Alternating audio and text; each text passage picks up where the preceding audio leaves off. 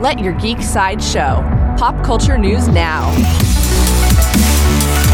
Hi, this is Andrew, and here are your pop culture headlines. Coming soon from DC, Warner Brothers Japan and Wit Studio released the announcement trailer for DC Comics' new anime, Suicide Squad Isekai.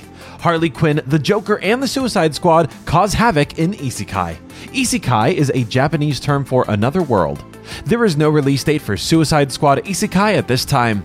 New from Marvel, a new episode of Marvel's Secret Invasion premieres today. This episode, titled Betrayed, sees Nick Fury uncovering a Rebel Skrull plot. The third episode of Secret Invasion is on Disney Plus now.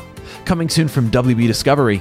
According to a new report from Deadline, Denis Villeneuve has pitched a Dune trilogy.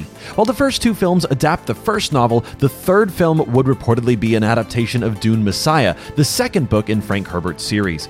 Dune Part 2 will fly into theaters on November 3rd, 2023. For fans of Spawn, in an interview with Comic Book, Jason Blum shared an update about the Spawn reboot.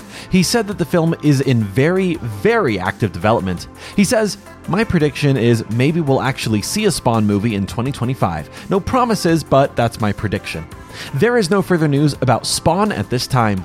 This has been your Pop Culture Headlines presented by Sideshow, where pop culture is our culture. For any more ad free pop culture news and content, go to sideshow.com forward slash blog. Thanks for listening, and don't forget to let your geek side show.